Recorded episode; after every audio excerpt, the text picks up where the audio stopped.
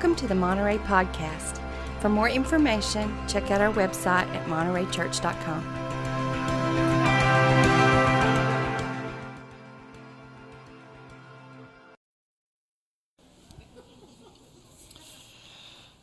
I don't know what your conclusion is after all of those videos this, uh, this summer.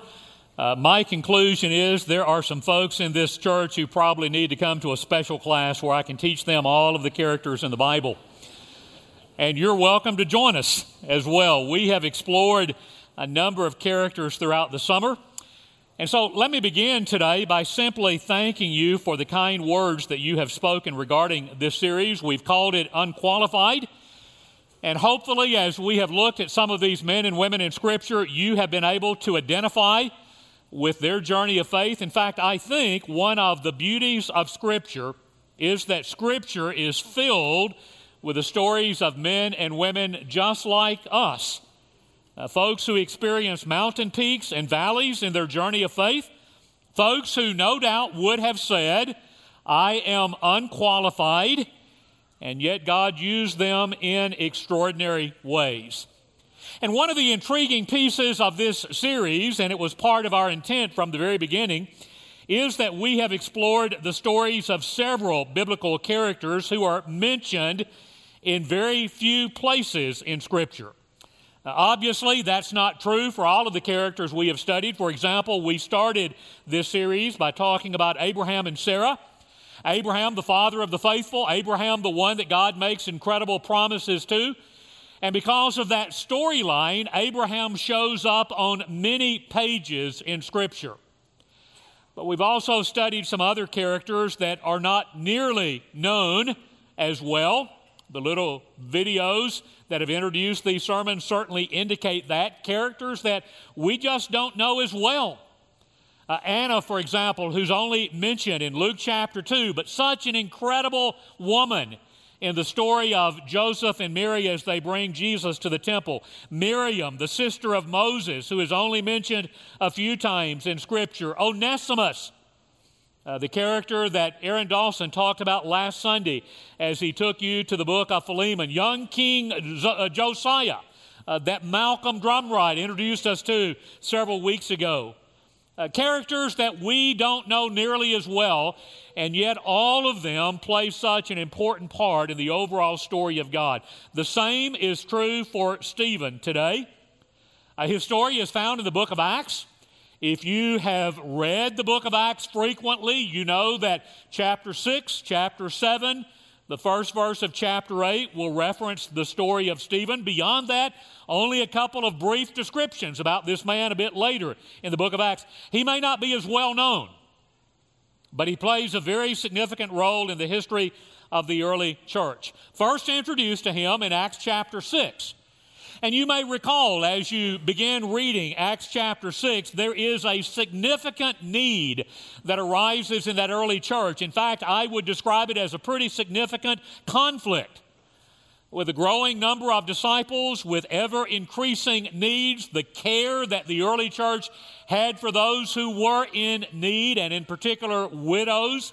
In that story, the daily distribution of food to widows. Uh, there were certain widows who were being overlooked in that daily distribution of food. And so there was a need for some folks to step in, to coordinate, to supervise, to serve tables, to make sure that everyone was taken care of, that everyone had a fair share. I want you to notice how the, how the apostles responded to that crisis. Acts chapter 6, beginning at verse 2. And so the twelve gathered all the disciples together and said, It would not be right for us to neglect the ministry of the Word of God in order to wait on tables. Brothers and sisters, choose seven men from among you, listen carefully, who are known to be full of the Spirit and of wisdom.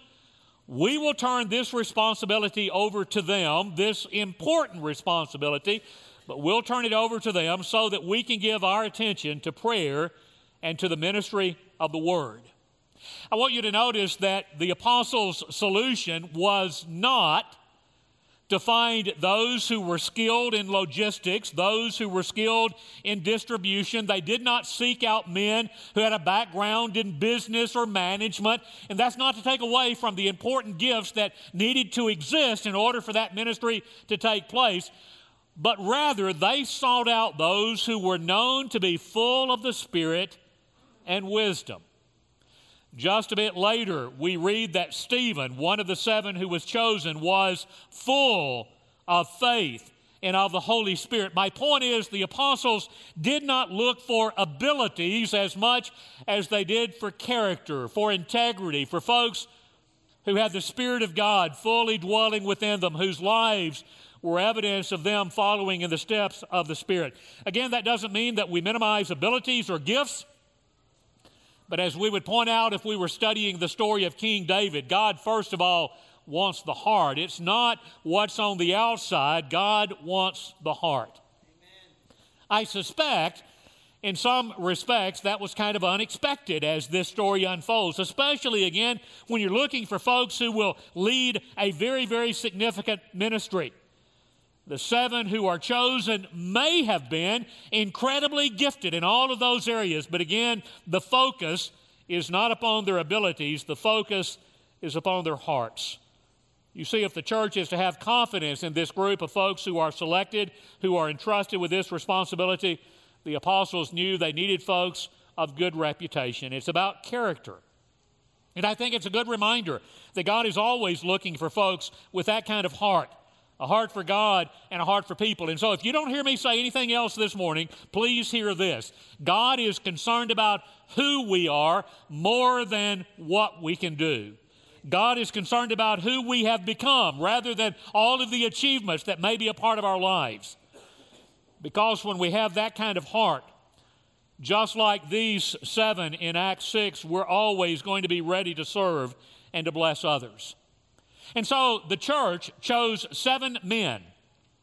Their names are listed in Acts chapter 6, verse 5. Five of the seven are not mentioned anywhere else in Scripture. And so, if we had begun the little video this morning asking those folks or asking you to identify who is this person, and we named one of those five, my guess is 99.99% of us would not know any of those. Only Philip and Stephen will be mentioned again. And interestingly, Stephen is the one among the seven who is highlighted because, again, Luke will say he was a man full of faith and of the Holy Spirit. And then a couple of verses later in verse 8, Stephen, a man full of God's grace and power, performed great wonders and signs among the people. In fact, as that story unfolds, we read the, the word full several times. Look out among you for those who are full of the Spirit and of wisdom. Stephen, who is full of faith and of the Holy Spirit. Stephen, who is full of God's grace and power. Because of who Stephen was, the text tells us as he begins to do more than just serve tables, as important as that ministry was, as he begins to engage in a lot of miraculous wonders, doing great things for the sake of the kingdom. The text tells us that members of one of the Jewish synagogues began to debate with Stephen, but they could not stand up against his wisdom or the spirit by whom he spoke. And so they stirred up a report against Stephen. Happens often in the book of Acts as those who are opposed to Christianity spread false reports about the apostles, about Paul, about others. And so they stir up a false report against Stephen. They seize him, they arrest him, they bring him before the Jewish Sanhedrin, charging him with blasphemy.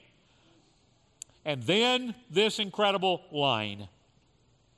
All who were sitting in the Sanhedrin looked intently at Stephen, and they saw that his face was like the face of an angel. And I'll leave that one for you to just ponder in terms of what is being reflected in that text. But this beautiful impression of one who is so godly, so full of the Spirit, his face like the face of an angel. Stephen may have begun by serving tables, and again, that is an important ministry. Don't minimize that. But he continues to make a great impact for the kingdom of God with his boldness, with the works he is engaged in. And as we begin to read Acts chapter 7, he preaches a passionate sermon to the Sanhedrin. In fact, if you've not read Acts chapter 7 in a while, that's one of your assignments for the week. Go home and read Stephen's sermon. He pleads with them to understand what God has done for Israel, urging them to trust what he calls the righteous one, as he describes Jesus, the righteous one whom they had murdered, to trust the promises of God. In fact, Stephen's sermon is the longest recorded sermon in the book of Acts. Sermon of Peter, sermons of Paul. Stephen's is the longest recorded sermon in the book of Acts. And as a result, listen carefully, as a result of his passionate sermon, the authorities decided to stone him.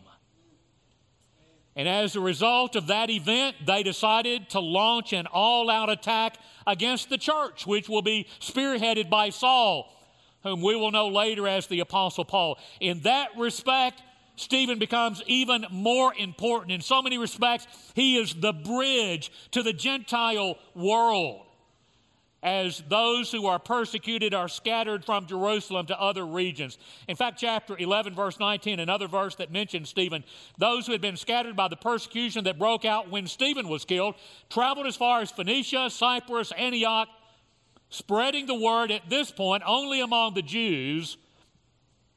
But it won't be but a few lines after that when Paul and Barnabas began to travel to different parts of that first century world. Stephen left an imprint on the history of the early church. And Luke wants his readers, he wants us to know that it was because of his heart, his character, his boldness, the fact that he's filled with the Spirit, he's filled with wisdom, he has a deep devotion for Scripture. In fact, in so many respects, I think we see glimpses in Stephen's character that remind us of the life of Jesus. He speaks truth. He speaks with authority. He speaks with wisdom. He speaks with courage, even in the face of opposition. He is so filled with the Spirit of God. At the end, he prays for the Lord to receive his Spirit as he dies, and he asks God to forgive those who were stoning him, just like Jesus had asked God to forgive those who were responsible for crucifying him. He lived and he died like his master. And that's a life well lived. Brady reminded us of that a few moments ago. A life well lived. One, ha- one doesn't have to live a long life. My guess is Stephen was a relatively young man at this point. He doesn't have to live a long life to be, uh, to, to, to be a life that honors God, to be a great life. In fact, if you were to ask me, what are some of the common threads you see between Jesus and Stephen?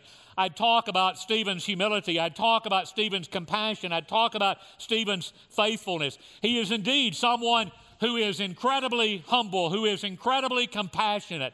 We see that initially as he serves tables, as he helps coordinate this ministry of food distribution among those widows who are being neglected.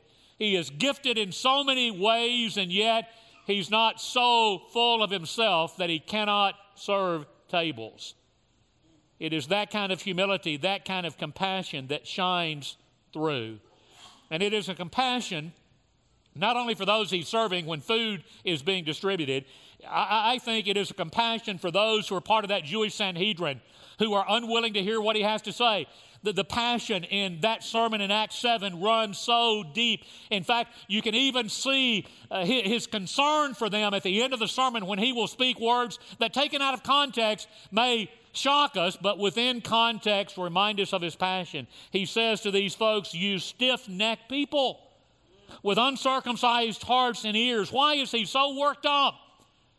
Because these folks who should know Scripture so well are refusing the Christ that Scripture spoke of. These folks who are so close and yet who are so far away. And Stephen's faithfulness follows him all the way to death. A reminder again that we need to be faithful even to the point of death, even in the midst of suffering that may come our way because of our service to God. Bottom line, Stephen did not die in vain. I love the line from the second century church father Tertullian. Uh, Brady was talking earlier about one of the, uh, one of the other Christian martyrs, uh, Polycarp, and that'd be a great video question to pose as well, Brady. So, who was Polycarp? And Brady would say, a fish. Uh, second century church father Tertullian said, listen to his quote, the blood of martyrs is the seed of the church. A reminder that our, uh, our service, our involvement, our investment in kingdom work reaps benefits that we may not see. Just like Stephen did not live to see Saul, who was there holding the garments of those who stoned him, just like he did not see Saul turn to Christ and become an incredible missionary. And yet, it is Stephen's life that was that bridge. And I think we also, in the story in Acts 7, get a glimpse of how Jesus viewed Stephen chapter, five, chapter 7, verse 55, as the, the crowd from the Sanhedrin begins to rush Stephen, tells us that Stephen, full of the Holy Spirit, he looked up to heaven and he saw the glory of God and Jesus standing. And maybe that's a significant little word. Not just sitting at the right hand of God, but standing at the right hand of God. Look, he said, I see heaven open and the Son of Man standing at the right hand of God. Stephen's life is a challenge for us to be like Christ and to live like Christ, to be humble, to serve, to be compassionate, and to be faithful to God's calling in our lives. And just like some of these other characters, maybe today, Stephen is someone that you can identify with or that all of us need to identify with. And so, would you turn your attention to the screens again as we reflect on Stephen?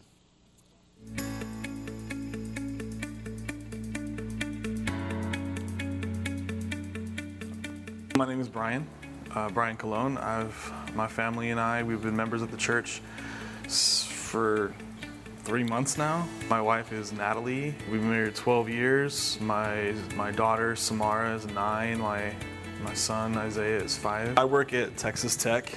I'm the administrator of the call center for the housing department, and um, so this time of year we're actually super busy because we've got a lot of a lot of people move into the the residence halls and everything. Stephen is someone I really I really connect with in, in Scripture because I see him as someone who has an enormous passion to or uh, uh, to teach. You know, he has an enormous passion for, for you know for the Word of God, and yet he didn't wait for permission to do anything about it you know? To me the bible is just like a really cool comic book you know? It's like it's got all these really cool stories in it and i want to i want to be like this expert in like like other people are like experts in like star wars and stuff. I like i want to be like an expert in the bible and just have that kind of that kind of uh, that kind of obsession with it if that makes sense you know? I'm brian cologne and i'm unqualified Well, it, and if you walked into Brian's office, you would discover very quickly that he is a Star Wars fan. And so all of the figures that are on one of the shelves. Uh, so grateful that Brian and Natalie and their kids are part of our church family. And Brian, thank you again for joining us this morning. Uh, we, have shared throughout this summer that probably there are biblical characters that all of us would identify with, maybe favorite characters, maybe characters that have inspired us. Uh, conversations that Brian and I have had previously, and you got a hint of it in the video uh, Stephen is one of those guys who inspires you. And so, how do you identify with Stephen, and how has he inspired your life, your journey? Well, Stephen is a really interesting um, character to me. He um, really just exemplifies this love for Scripture. That, that sermon that you were talking about, the, the one that's in chapter 7, the longest one in the, in the New Testament, when you read that, you can see he goes into exquisite detail about Abraham and Moses, you know, and Joseph and his brothers and, and, all this stuff, and he links those together, you know, and, and, and only someone who has just an amazing love for God's word would be able to do something like that, you know, and um, I, and I really admire that about Stephen. And the, the thing is, is that um, you know, not only does he love the word, but I think anyone who loves the word of God that much probably wants to talk about it a lot you know, and so, so and, which is probably why it's the longest sermon in the New Testament. You know, I was reading it this morning, and and I noticed um, Stephen could have gotten to his point a lot quicker than he did, but he didn't. He wanted to keep talking about it because he just loved the Word of God that that much. You know. Um, well, and, and, and it's obvious when you and I talk the kind of passion, the kind of devotion that uh, Brian has for the Word of God and his, his longing uh, to teach the Word of God. And, and, and, in that respect, I'll go ahead and transition to a second question. Uh, we, have talked in this series, in fact, we've called the series Unqualified because uh, we want each of us to recognize that no matter how gifted we may be, that it's not our power, it's not our strength, it's not our gifts, it's God working through us, it's God who qualifies us. The flip side of that, and I want to word this very carefully, the flip side of that is I never want to look at anybody in the body of Christ and say, You don't count. You're unimportant. Because there is a place for all of us. I never want to look at anybody and say, Oh, you're not qualified to be here to serve, etc. And again, Brian, from what you have shared with me about your story, you've walked a journey where you have felt like folks were saying, Hey, you're not qualified. You don't belong. Right. So um, I was baptized uh, in a church in California. Um, to put it to put it simply, uh, sort of a Church of Christ offshoot. Uh, same denomin- same um, excuse me, same uh, doctrines, different culture. Um, and, and, and, that was 20 years ago. 20 years ago, right? Um, and um, uh, the, that different culture had a lot to do with, uh, for some reason, you know, if you wanted to be a teacher, that is synonymous with being a leader. If you want to be a leader, you need to be chosen. You need to be selected from the group. Um, if you wanted to be one and you spoke up and said, hey, I want to do it, I want to do it, and then that's kind of seen as, well, maybe you should wait a little while and be humble and wait for me to, to, to, to choose you, you know? So I'm like, okay, well, because I did that, you know? And so he says, well, okay, I'll wait. And I waited for, for a long time, you know? And, um, and uh, all the while, I'm, I'm just developing this obsession that I mentioned in the video of, of the Word of God, and I'm, I'm loving it, and I want to talk about it eventually caught up with this um, with this uh, parachurch organization that I still very much love and endorse, and we call ourselves the Apologetics Research Society, and uh, the website is evidenceforchristianity.org, and you can check that out if you like. Um, uh, I have some great memories with that group. Um, and like what Stephen did, see, the, the other thing I like about Stephen is that he he didn't wait for permission. I was waiting for permission for a while. And then after a while, I said, you know what, permission is not going to come. You know, and so I kind of just sort of did it on my own. Um, the thing with Stephen, and, um, and this is something I was, my mind went blank a moment ago, so I'm going to fill this part in here. Um, the thing with Stephen is that I really see him as a, as someone like he wanted to be there with the apostles. The story of Stephen comes on the heels of Peter and John going to talk to the Sanhedrin, preaching to them, and then they get flogged for their efforts. And they come back with all these wounds on their back, and they're like, Yay, we got to get beaten for the cause of Christ. This is awesome. We're counted worthy. And the whole time, Stephen was just like, I said I wanted to go with you guys, you know?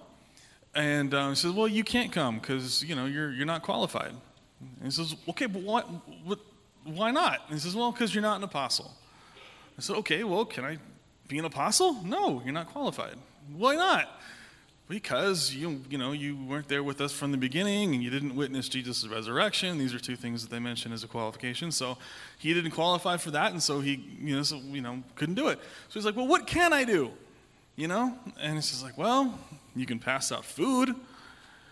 Granted, very important ministry. I'm not downplaying that at all. But based on that sermon that I see in, in chapter 7, it seemed to me he wanted to be doing something else. He finally did it without permission.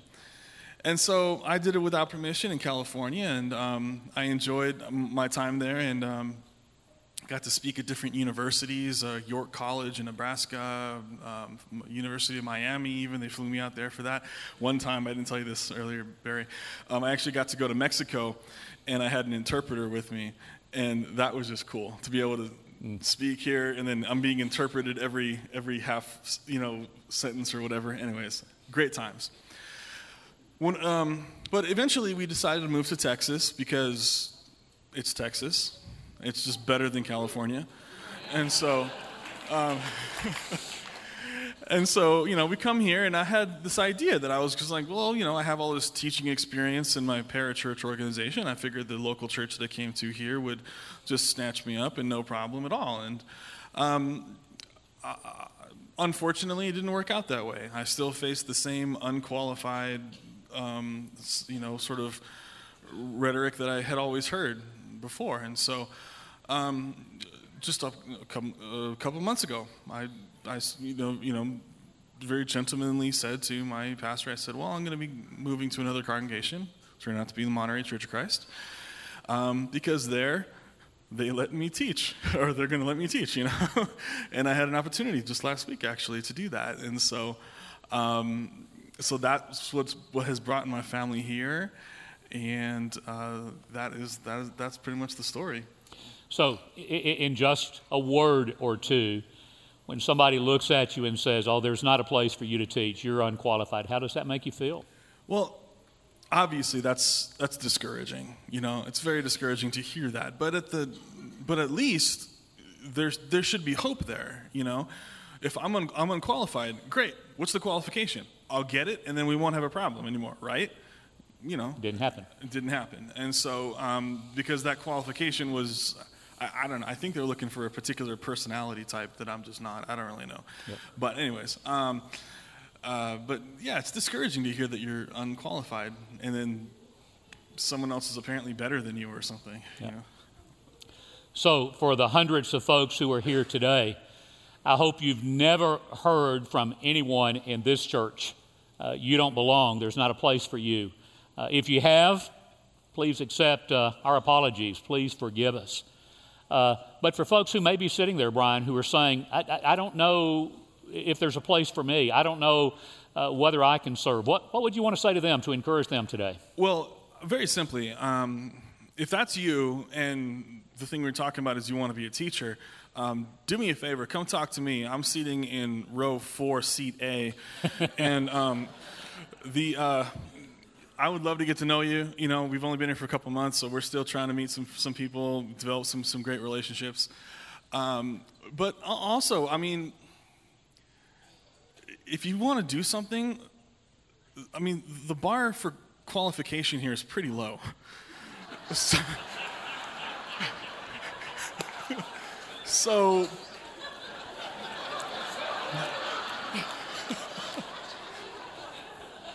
so so so I got to I got to pause there for just a minute because when Brian and I were talking a few days ago, and I said, Here's going to be kind of my final question, he responded in that way. And then he kind of laughed and said, But I probably can't say that. And I said, Oh, please do. please do. Again, uh, we want people to grow. We want people to develop uh, their skills and their gifts. But the reality is, like I said earlier, God's looking for hearts. God's looking for hearts. And so, uh, just like our leadership often says at Monterey, if there's an area where you want to serve, if there's a ministry you want to begin, go for it. Let us know so that we can encourage you in any way we can, but go for it. What, what else would you add? Well, I would just add that um, you really need to just do it and draw your inspiration from Stephen. Stephen just did it, okay? Stephen was in charge of, he was a waiter, okay? Or maybe perhaps managers of the waiters. But he really wanted to teach, and he just did it. So Nike, just do it. You know? Amen. Amen. There you go. Well, let's let's thank Brian for sharing with us this morning. Thank you, brother. You bet.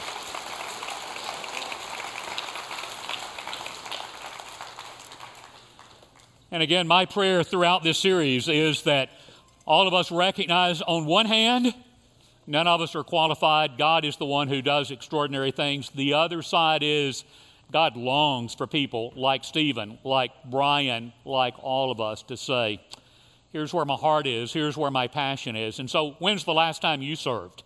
When's the last time you stepped into that gap and said, There's something I want to do that needs to be done? May you have that kind of heart this morning as well. Let's pray together.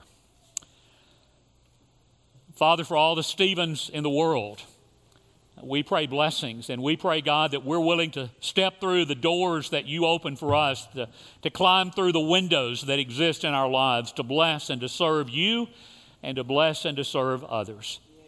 Thank you again, God, for the incredible stories that Scripture brings to us. In the name of Christ, amen. A couple of our shepherds will be at the front. We can bless you today in any way. We would invite you. Let's sing together again this morning.